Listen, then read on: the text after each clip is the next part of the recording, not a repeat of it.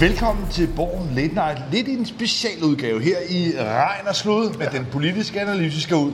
Og velkommen til dig, Benny Damsgaard. Du er jo en form for stand inden for Jarl Cordova, mm. som har måske truffet et klogt valg. Han er lige nu på vej til Hawaii oh, ja. til 80-års øh, jubilæet for Pearl Harbor. Sådan en krigshistorisk ekspedition. Ja. Så øh, det kan vi så være misundelige på, mens meget, vi står her. Meget. Men lad mig lige introducere dig øh, for, for seerne. Du er øh, politisk kommentator. Du har en fortid også herover som kommunikationschef i det konservative Folkeparti. Du har været forbi DI, og du er selvstændig kommunikationsrådgiver. Men, men vi skal rundt om nogle af de store dramatiske temaer, der foregår i dansk politik lige nu. Vi skal rundt om hele slagsmålet i Dansk Folkeparti, og også til sidst om de radikale venstre i virkeligheden er ved at vride sig fri fra regeringen og komme tilbage i den her rolle som kongemager. Men lad os starte på noget, som på en mærkværdig måde ikke rigtig har fået så meget opmærksomhed. Finansloven. Ja. Ben Damsgaard, vi står vel i en situation, hvor der faktisk i løbet af få døgn, måske inden vi sender næste gang, er landet en finanslov. Hvorfor har vi ikke hørt noget om det?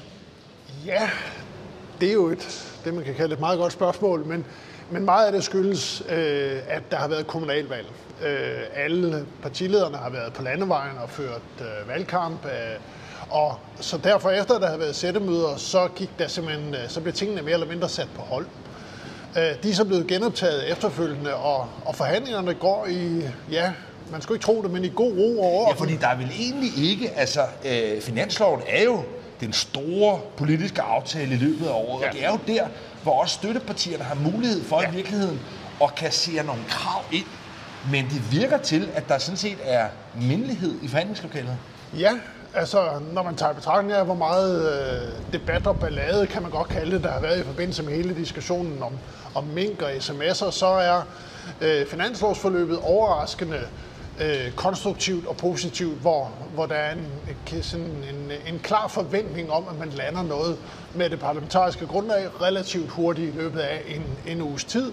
Og så kan det så være, øh, så vidt man kan forstå i hvert fald, at at oppositionen kan få lov til at, at koble sig på, hvis, hvis de har lyst til det. Det har de sikkert ikke. Men det er også netop et forløb, hvor støttepartierne får mulighed for ligesom at få nogle trofæer. Ja. Og nogle af de ting, der forhandles om, det er eksempelvis enhedslisten, deres store symbol af udspil, det er, at der skal komme en gratis tandpleje for unge.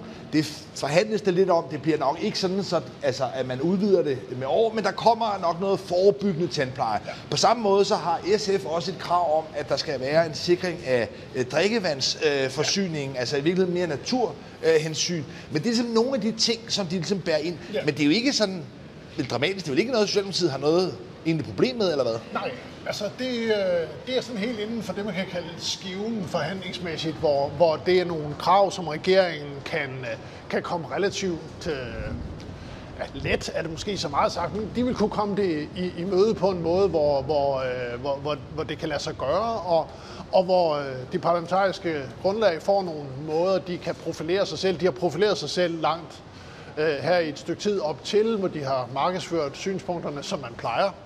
Og, øh, og nu kan de så efterfølgende gå ud og sige, at de har fået det, som de gerne vil have, og regeringen har jo også, da de fremlagde finansloven, klogt øh, lagt en masse lunser rundt omkring. For eksempel var der et, øh, et, et center for sjældne sygdomme på Rigshospitalet, det er sådan en lille ting, men et center for sjældne sygdomme på Rigshospitalet, som pludselig pludselig mistede sin øh, bevilling øh, i finansloven. Og det er jo sådan noget, som, som man så fra, øh, fra, øh, fra partiernes side kan forhandle ind igen.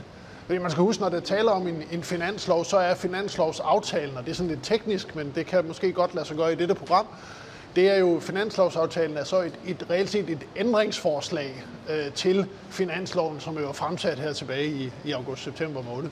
Så, så det er sådan noget af det, som, som regeringen selvfølgelig også spiller men, i. Men Benny, altså på en eller anden måde synes jeg godt, at man kan se sådan en stor kontrast mellem det billede, der bliver tegnet i meget af mediehavet med en svækket statsminister Mette Frederiksen, en regering, som på en eller anden måde er presset udadtil, men bag scenen, inden her over i Finansministeriet og Christiansborg hele taget, ja, der virker det jo til, når man forholder sig til, hvad det er for nogle aftaler, der er, og der som sagt med stor sandsynlighed i løbet af weekenden nok bliver præsenteret i finanslov, at der i virkeligheden er ro på og stabilitet. Altså er der et misforhold mellem virkeligheden, den opmærksomhed, der er udefra på regeringen, og så hvordan det fungerer indadtil? Det er der jo stort set altid. kan man godt sige. Det, det, det, altså, langt hovedparten af lovgivningen på Christiansborg vedtages jo af meget, meget brede flertal, og der er en, en, en, i langt overvejende grad en ganske fornuftig stemning og en god og et godt samarbejdsklima. Men altså, man skal heller ikke være blind for, at en regering, som er så presset, som den er nu, står alt andet lige i en lidt svagere forhandlingsposition, også i en finanslovsaftale. Så alt andet lige bliver den her lidt dyrere end den ellers ville have blevet. Men det er virkelig der dramaet ligger, det er, ja. at regeringen ligesom skal lægge nogle flere penge ja. oveni, og det er jo i virkeligheden også noget, man ret tydeligt kunne se, at finansminister Nikolaj Vammen har vidst på forhånd. Men en af de ting, der ligesom kan det, gøre det særligt her, det er, at man også er i gang med at forhandle om det, man kalder en vinterpakke. Ja. Hvor der ligesom skal lanceres nogle initiativer, som blandt andet, som jeg hører det i hvert fald, ja. skal til gode se, eller i hvert fald forsøge at imødekomme den utilfredshed, der er i hospitalsvæsenet blandt sygeplejersker og, og jordmøder. Er den her vinterpakke, hvor, hvor, hvor særligt vil du sige, den ligesom er? Er det ligesom en almindelig greb også, man ligesom smider sådan en særpakke ind i finansloven? Altså, det, det er jo sket før, øh, at, at man har gjort det, men, men i den her sammenhæng er det, er det øh, en lidt usædvanlig situation, man er, øh, man er landet i, som jo er en kombination af coronaproblemer og, og, og, og, og sygeplejerske konflikt, som ikke helt er, er klinget af. Så, så altså, det der måske først og fremmest er historien, når det handler om den pakke, det er, at, at der er gået så relativt lang tid, inden regeringen er kommet med den. Altså, de har jo i bund og grund fået tæsk i, i, i rigtig lang tid på, på den her dagsorden. Og det er der jo nok også en grund til, fordi at altså, regeringen, som alle regeringer er, er meget tilbageholdende med at blande sig i arbejdsmarkedsforhold og løn, løndannelsen på, på arbejdsmarkedet. Så de vil jo selvfølgelig være meget tilbageholdende med, øh, med, med det hele taget at, at gå, gå i den retning. Men, men til sidst blev situationen simpelthen så bare så ustabil, at de ikke kunne komme uden om det, og de var nødt til at agere på det. Det så også har bare haft den konsekvens, at de, er for, altså de har været på, på baghånd, og de nu har fået en måned til halvanden med, med rigtig dårlig omtale på, på det her område, og virkede som om, at de i, i realiteten ikke har haft kontrol over den del.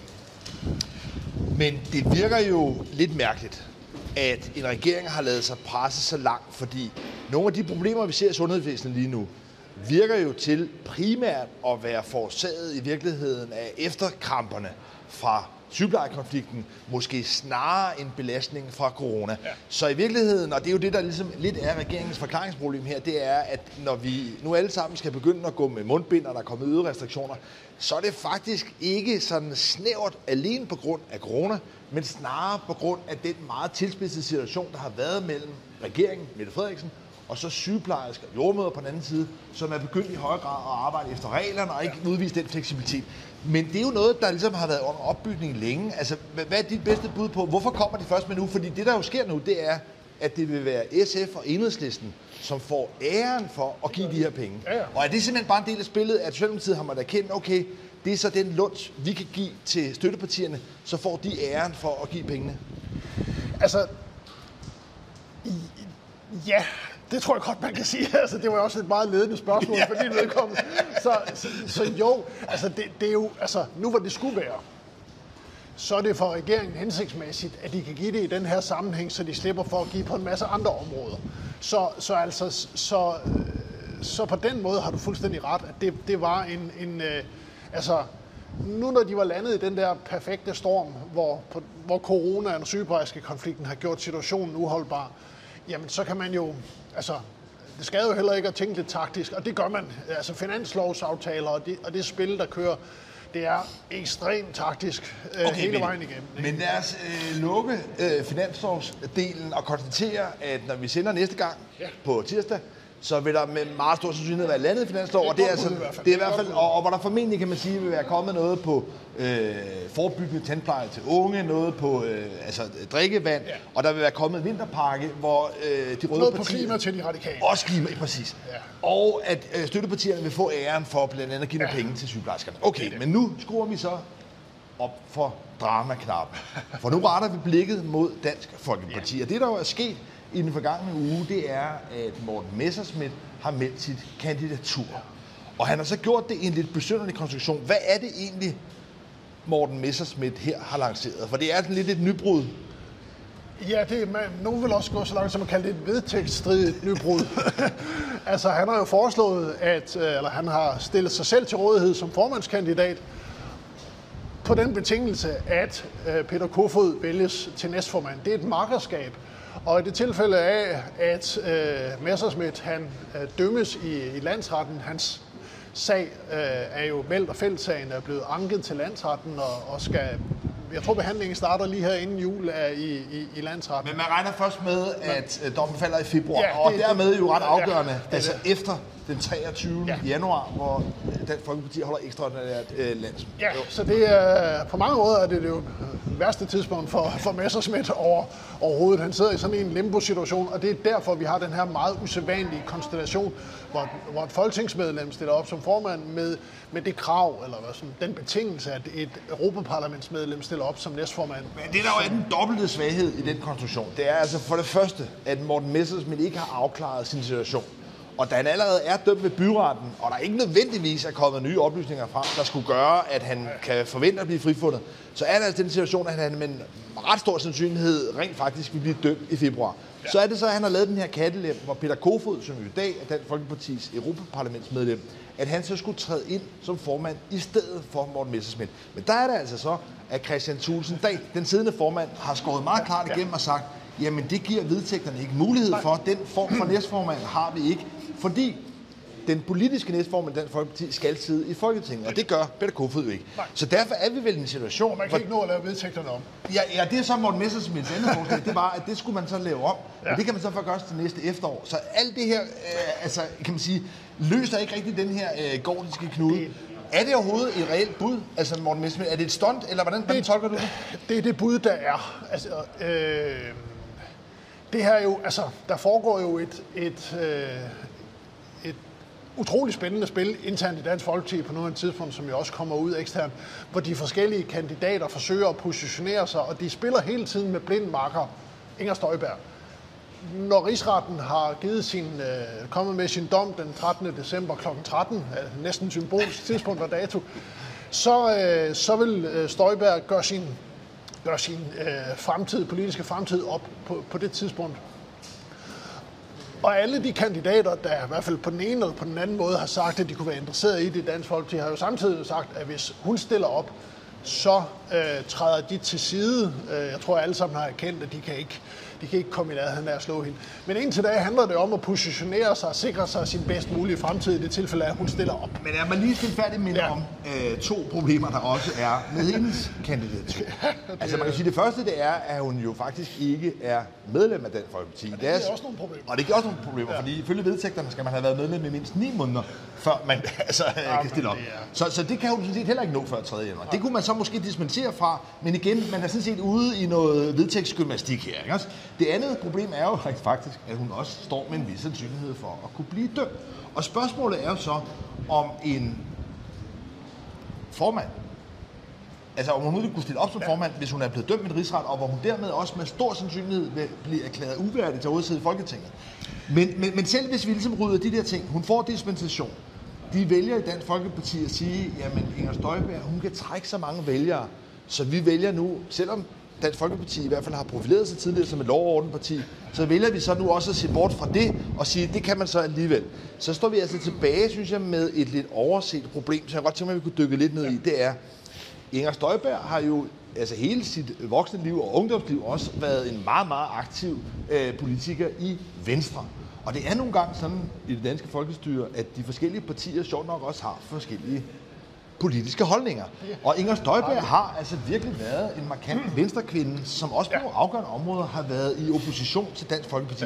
Så lad os lige prøve at dykke ned i det, der for mig i virkeligheden fremstår måske som det allerstørste problem for Dansk Folkeparti. Det er, Inger Støjberg har i hvert fald ikke været Dansk Folkeparti, og Dansk Folkeparti har jo heller ikke haft hendes holdninger.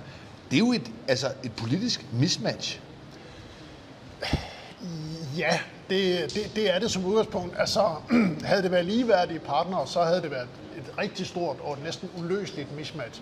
I den her situation er det jo sådan, at Dansk Folkeparti har langt mere behov for Inger Støjberg, end Inger Støjberg har behov for Dansk Folkeparti i bund og grund. Så jeg tror, øh, partiet vil være noget mere fleksible. Men hvis vi kigger på det, syg, det holdningsmæssige, så er det sådan, at øh, hvis man taler med kilder i nærheden af, af, af Inger Støjberg, jamen så, øh, og man, man diskuterer hendes politiske fremtid, jamen så er der to ting, der, sådan, der skiller sig ud. For det første, så, øh, så har hun et ønske om at blive minister igen. Så det projekt, hun skal gå ind i, skal være regeringsstudiet. Det er sådan det første krav. Hun ved, og det ved alle, der har været minister, at når du er minister, har du langt mere indflydelse og mulighed for at præge tingene, end hvis du ikke er minister. Og den anden del er også, at hun politisk jo ligger det sted, hvor hun hele tiden har ligget. Hun er selvfølgelig indforstået med, at der, der skal gås lidt på kompromis, men der er grænser. Ja, fordi, fordi hvis vi lige prøver ja. skære det ud, så man kan sige, det er oplagt, kan man sige, i forhold til udlændingepolitik. Ja. Der har hun ligesom Der er på der ikke strammer noget linje. Der er ikke noget problem. Og det, og det er i virkeligheden det, der har fået lov til, kan man sige, ligesom, at måske at fjerne opmærksomhed ja. for nogle af de andre ting. Fordi ja. lad os lige tage to andre sådan ret fundamentale ting i et politisk parti. Den økonomiske politik Det er det. og udenrigspolitikken herunder EU-politikken. Ja. Hvis vi tager den økonomiske politik først, så ligger Inger Støjberg vel på en meget mere liberal kurs, end Dansk Folkeparti har gjort i de senere år. Ja, altså øh, hun er sådan klassisk øh, venstre-liberal på den økonomiske politik. Hun er ikke sådan meget markant økonomisk øh, sådan, øh, liberal alliance-liberal. Hun er jo ikke tilhænger af Arne pension for at tage Nej, det er hun ting, ikke. som er Dansk hun Folkeparti har er stemt hun hjem. Nej. Nej. Det vil hun ikke være, øh, øh, men, men jeg tror, det centrale, når man kigger på de politiske spørgsmål, og, og, og det ligger også lidt i det andet emne, du tager op med EU-politikken, det er, at hvor den økonomiske politik sjældent er afgørende for, om du kan komme i regering, eller om du er regeringsduelig. Der kan være nogle yderpunkter, som gør, at, du kan ikke, at det ikke kan lade sig gøre, men, men det er som udgangspunkt inden for, inden for rammen, om du er socialdemokrat eller venstre. Det er ikke så, så afgørende. Så er det på udenrigspolitikken, og på, især på EU-politikken, sagt lige ud, du kan ikke sidde i regering, hvis du er EU-modstander og EU-modstander og aktivt arbejder for, at, at Danmark skal melde sig ud af EU.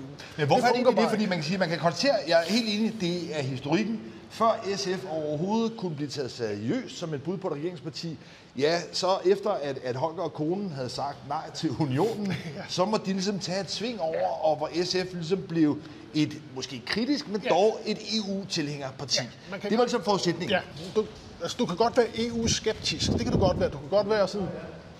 Du kan godt være øh, sådan, øh, kritisk i forhold til, øh, hvordan EU skal fungere, hvor meget... Fordi det er skal- alle partierne jo på forskellige områder. Det er alle på, altså det konservative folkeparti, for at tage som et eksempel, er langt mere øh, EU-kritisk i dag, end de har været tidligere. Øh, Det er faktisk næsten alle partierne. Altså, ja, måske næsten. bortset fra radikale. Ja, altså, ja. Også på det område skiller de radikale sig ud. Men, men, men det er det bare sådan, altså, det, det skillende punkt, det bliver, om du går ind for dansk medlemskab, ja eller nej. Og altså, Dansk Folkeparti er jo et EU-modstanderparti i dag, som går ind for, at Danmark skal have en folkeafstemning, om vi skal melde os ud, i stil med det, Men englænderne det har gjort. det, jeg Og så er vi ja. bare ude der, hvor, vi, hvor, den ikke, hvor det ikke fungerer længere, hvor, det, hvor du ikke kan være med, fordi EU og er så central en del af, af, Danmark og dansk udenrigspolitik og dansk økonomisk politik, at alt inden for dansk Men politik, at du det ikke kan være er jo altså modstander. ret afgørende punkt. Altså, fordi for ja. det første vil jeg sige, at det forekommer mig meget hasarderet politisk for Dansk Folkeparti, og lige pludselig skulle blive et ja-parti. Altså, vi har set ved afstemning efter afstemning, at det ligger et sted mellem i hvert fald en tredjedel og helt op mod halvdelen. Der er så selv flere afstemninger, hvor det er blevet et nej som er imod EU, eller i hvert fald meget skeptiske. Ja, jo, men man kan sige, og hvis man overlader det alene til Enhedslisten og Nye Borgerlige, Ja. så er der i hvert fald, kan man sige, en stor politisk platform for Dansk Folkeparti, som forsvinder. Men nok så væsentligt, og det er det, der, jeg synes virkelig, ja. den væsentlige pointe er her, det er, at hvis den egentlige ambition for Inger Støjberg er at blive minister igen, og hun udmærket godt kender de spilregler, du beskriver, om at så bliver hun nødt til at være i spidsen, være en del af et parti, der er med i EU-pakten, om man Ja. vil så kan man sige, så, så vil det altså kræve, at Dansk Folkeparti ikke bare køber ind på strammerpolitikken, det er lidt nok, men at de også skal købe ind på en EU-positiv linje for at skulle tage hende ind. Det lyder da som en, en, en umulig mission. Det er jo ikke et skifte, der vil ske fra den ene dag til den anden. Det vil være et langsomt skifte frem mod, at der er et, et borgerligt flertal, hvor det her spørgsmål bliver aktuelt. Om det bliver aktuelt allerede ved næste valg, det, det, det må vi se. Men, men, men altså, det bliver også, tror jeg, en af de store stridspunkter. Øh, grundlæggende så er der jo meget få, få øh, øh, meget få analyser og meget få øh, meningsmålinger, der viser der direkte, at flertal herhjemme, som er interesseret i at melde sig ud af EU. Der er måske en 10-15-20 procent eller noget, som er interesseret i det. Øh, men det, der står tilbage, altså det DF, der vil stå tilbage, hvis Inger Støjberg bliver, bliver formand, vil jo også være et parti, som vil være langt mere rent blot, end, end du, øh, og mere i sig traditionelt borgerligt, end du har det i dag. Og det betyder så også, og det er måske også sådan en, en, en pointe, der er værd at have med, at den kannibalisering, der har været mellem de blå partier, vil blive endnu stærkere. Fordi... Men, men, men, og måske næsten væsentligere, Ja, ja. den mulighed, som Blå Blok samlet set havde for at gøre indhug blandt Socialdemokraterne, at den også svækkes betydeligt. Det gør den i og sig også med en Messerschmidt som formand. Absolut, Han ja, har jo ja. meldt ud Ja, her, øh, at de her fem punkter, som han havde for, at han, øh, som ham og Kofod gik til valg på, det var blandt andet, at de øh, hørte klar til i den blå blok. De havde en blå økonomisk øh, politik. Han havde så et, et nej til EU med som en, en, en ting, og han mente så, at han kunne få overtalt de andre borgerlige partier til en folkeafstemning, at skrive under i et regeringsgrundlag på, at der skal være en folkeafstemning. Det kan han godt glemme. Men Ja, det der, er der tror jeg også, at det har spillet lidt ind, at, øh, at den udvikling, der har været i Storbritannien efter øh, Brexit, er noget mere broget. Altså, der var der i hvert fald en lang periode, også i opspillet til det, hvor der var mange dansk folkeparti, der pegede på Storbritannien. Nu er det i dag jo altså mudret meget op, også af corona, hvad der egentlig er, er årsag og effekt på det ene eller andet. Men der er i hvert fald ikke mange i dag, som tænker, at det Storbritannien har valgt nødvendigvis er genialt. Men lad os i virkeligheden... Øh, Det tror jeg ikke, der er nogen, der tænker. Øh, jo i øvrigt heller ikke de øh, britiske vælgere, hvor, hvor der nu også begynder at være et flertal for, at man faktisk skulle være med igen. Så der, jeg, jeg medgiver, at det virker ikke til, at den her EU-modstand i sig selv nødvendigvis er noget, man ligesom kan vinde et flertal på. Men hvis vi lige lukker den her, fordi ja. det kommer vi til at, at vende tilbage til. Altså, og og jeg vil bare lige påpege, at når der ikke har været større fokus på de her øh, mismatch mellem Inger Støjbergs holdninger og Dansk Folkeparti, så skyldes det jo altså det ret indlysende forhold, at hun ikke er medlem af partiet nu, at hun ikke øh, har meldt interesse for at stille op, og hun heller ikke har fået sin dom endnu. Så lad os lukke den her, og så ligesom dreje øh, opmærksomheden mod et sidste kompleks, som måske også i virkeligheden kan give lige så meget drama. Og det er, at radikale venstre virker til at være så frustreret over samarbejdet. Jo så sjovt nok ikke i forhold til finansloven, men så i mere generelt. Så, så lad os, det kan vi lige vende tilbage til, hvor dybt det egentlig stikker. Men at der i hvert fald de radikale, og med den nye ledelse, Sofie Carsten Nielsen, er en frustration over, at Mette Frederiksen ofte demonstrativt ligesom lukker radikale ud og hellere vil lege med de andre. Og der har vi, hvis vi lige tager det første sådan konkrete eksempel ja. på det her. I den forgangne uge, der valgte radikale at bruge deres stemmer i virkeligheden som tunge på vægtskålen blandt øh, altså, landets øh, kommuner, i det, der hedder Kommunernes Landsforening, og skifte fra Jakob Bundsgaard, borgmesteren i Aarhus, Socialdemokrat. Socialdemokrat, som har været øh, formand for KL i de senere år, over til, eller tilbage i virkeligheden til Venstres øh, borgmester i Kalundborg, Martin Dam. Men det er jo altså noget, der bliver lagt øh, mærke til, og noget, der er diskuteret også, kan man sige, længere op i systemet. Hvordan, hvordan tolker du, at radikale, altså i det kommunale øh, politiske landskab, nu skifter i virkeligheden fra rød til blå? Jamen det er jo den sidste af en lang række eksempler fra de radikale side, hvor, hvor man har på den ene eller på den anden måde vist sin utilfredshed med regeringen. Øh, for 14 dage, tre uger siden, var der et, øh, et større interview i, i Berlingske med Sofie Carsten Nielsen, hvor hun, hun øh, jo også var ude og tale om en magtfuldkommen regering, og, og simpelthen sige også direkte, at, øh, at øh, de radikale kunne ikke efter næste valg støtte en etparti-regering.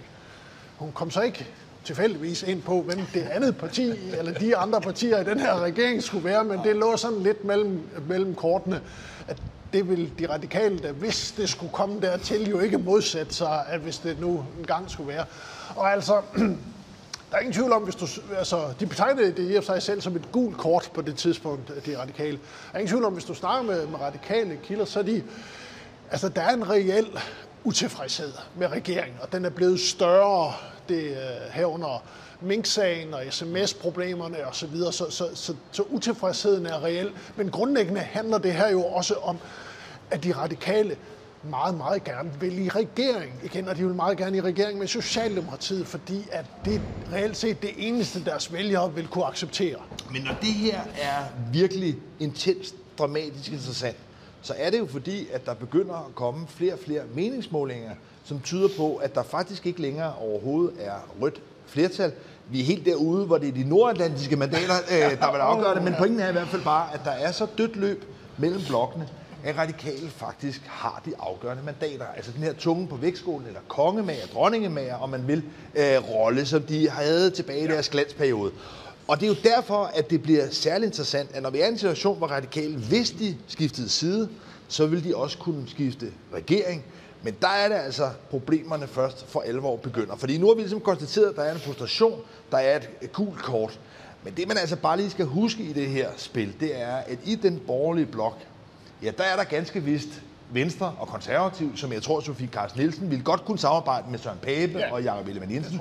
Lad os også bare sige, at uh, Alex Vandopslag fra, øh, fra Liberale Alliance kunne, kunne være med. Men jeg kan også godt forestille sig, at hvis det lykkes, hvad jeg tror, Lars Løkke Rasmussen parti Moderaterne komme ind, så lad os bare tage det med i puljen. Men så er der altså bare to partier tilbage.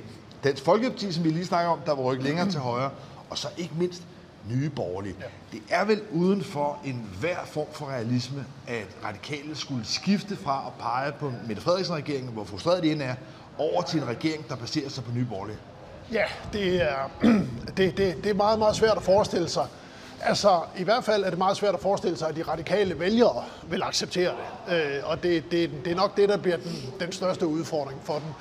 Altså, hvis du snakker med... Men, men prøv, prøv lige at forklare den forskel, kan man sige, mellem den radikale folketingsgruppe og så de radikale vælgere. Jamen, de radikale vælgere er jo... Hvis du, hvis du kigger på de radikale vælgere, som, som de er i dag, så er de jo øh, mere venstreorienteret, end de radikale vælgere har været historisk. Under VLAG-regeringen øh, skiftede de radikale sådan kampagnestrategisk kurs, besluttede at gå meget, meget hårdt op mod, øh, mod, i og sig mod Støjberg, først og fremmest af hendes, øh, hendes udlændingepolitik, og gør sig til talsmand og gør sig sådan, sådan være eksponent for det modsatte synspunkt. Og det havde den effekt, at øh, de tiltrak sig virkelig mange stemmer. De fik et fantastisk valg i, i 2019, og dem, de fik ind på det tidspunkt, de vælgere, de fik, det var først og fremmest for rød blok de vælgere, der kom. Og man kunne også efter kommunalvalget sige, at det nok i høj grad også er veluddannede storbyvælgere. Det må man sige. Ja, så derfor, er, så derfor er, er pointen her, det er, at, at hvis man kigger på de folk, der rent faktisk skal stemme på radikale, og der skal man igen huske, at de fik et rigtig, rigtig godt valg sidst. Ja. Det er det, de ligesom, kan man sige, bliver målt op i forhold til, og også de mandater, de ligesom, altså, har nu der vil de altså være ude og skulle øh, udfordre de vælgere i virkeligheden ja. med scenariet, der kunne gøre, og være, jeg ved i hvert fald, at Socialdemokratiet vil komme til at køre meget, meget benhårde skræmmekampagne om, at det er radikale, der i virkeligheden så flytter med Pernille Vermund og, og Nye Borgerlige. Så spørgsmålet her er jo egentlig, altså, når radikale forsøger at vride sig ja. lidt og komme med gule kort, altså har de egentlig noget at tro med? Det er nok øh, begrænset, fordi man skal også huske på i det her spil, at hvis der var et blot, flertal, altså, hvis der var et blot flertal med de radikale, og de radikale godt kunne, kunne se sig selv i for eksempel en VKR-regering, så forudsætter det jo også, at Nye Borgerlige og Dansk Folkeparti vil acceptere en sådan regering. Og det tror jeg ikke, man skal forvente, at de vil. De har ikke noget problem ved at acceptere en VK-regering med de radikale som et af støttepartierne. Men en VKR-regering, Altså de radikale er for nye borgerlige, og Dansk Folkeparti er især for nye borgerlige, jo kan man sige, det er jo alt det, som de ikke bryder sig om. Men Benny, nu kan jeg godt tænke mig i virkeligheden at slutte af med ja. at lidt at trække en kanin op af hatten, fordi mm. vi er altså i den mærkelige situation i dansk politik, at Inger Støjberg, som ikke er medlem af Dansk Folkeparti, som sidder i rigsretten, ja. måske altså snart kan være formand for partiet. Det det. Så mange mærkelige ting kan ske. Og nu har jeg også selv siddet de sidste seneste døgn og fulgt svensk politik ja. meget tæt. Og så vil jeg bare sige, så er alt åbent. Og den kanin, jeg nu gerne vil trække op af hatten. Det dansk politik dejligt stabilt ud. Ja, men nu kommer der så en joker ind, som jeg lige vil ja. introducere. Hun hedder Margrethe Vestager, og sidder i dag i Bruxelles som kommissær. Hun var ude i et interview her i den forgangne uge, og sige, jamen hvis Mette Frederiksen ikke vælger at genudnævne hende som kommissær, ja jamen så vender hun jo tilbage til Danmark. Og så kan jeg love jer for, at der er folk i Socialdemokratiet, der hører den trussel, så hun skal nok måske få lov til at blive i Bruxelles. Men, men det hun faktisk siger, det er, at så kunne hun finde på at vende tilbage. Og jeg kan godt tænke mig bare lige slutte af med, at Margrethe Vestager, som jo altså, var en, en helt uhyre magtfuld position under Helle thorning Smiths regering, men som jo er vokset op til nye højder. Altså hun sidder i, i kommissionen som altså en, en af verdens absolut mest magtfulde kvinder i dag. Hvis hun kom tilbage til dansk politik, ville hun så på en eller anden måde altså kunne ændre det her spil i forhold til en VKR-regering? Kunne man ligefrem forestille sig, at Margrethe Vestager ville kunne blive statsminister? Altså, man skal aldrig sige aldrig, men altså, grundlæggende vil hun stå med de samme problemer, som de radikale står med i dag. Øh, det vil hendes position ikke, øh, altså, det vil ikke ændre voldsomt meget øh, på, på tingene, fordi hvis hun pludselig kom tilbage til dansk politik øh, og trak de radikale til højre, så vil hun stå med de fuldstændig de samme problemer, som Sofie Karsten står med i dag. Hun, de vil skal vælgere af til venstre. Øh, så Men det kunne være, at hun altså havde vundet en øh, gennemsnitskraft, der gjorde, at en Søren Pape, som måske ikke kan blive ved med at ride på sådan en succesbølge, at altså, Jamen, jamen det, det vil jo i hvert fald være det, man kan kalde en game changer for ja, dansk men, politik. Men lad os bare, det lad, lad os bare runde men, her og sige, at, øh, ja, at jeg medgiver, at det... Altså, jeg tror, hun er blevet for stor til dansk politik, ja. for at sige det som det men, men, men det er i hvert fald altså, mærkelige, besynderlige tider, ja. at vi på den ene side har øh, en Inger Støjberg, måske en Vestager, der på en eller anden måde altså, vælter hele øh, spillet, men bag scenen, ja, der sidder de altså lige nu helt stille og roligt øh, med lidt øh, kaffe og lidt øh, flødekarameller og, og, og forhandler sådan set stille og roligt om en stor pakke, hvor der kommer en vinterpakke oveni. Ja. Mit bud er, at når vi øh, mødes her igen ja. næste tirsdag, så kan vi dykke dybere ned i den her. Men Benne Damsgaard, tusind tak, fordi du var med her i Borgen Late Night, og tusind tak, fordi du så med.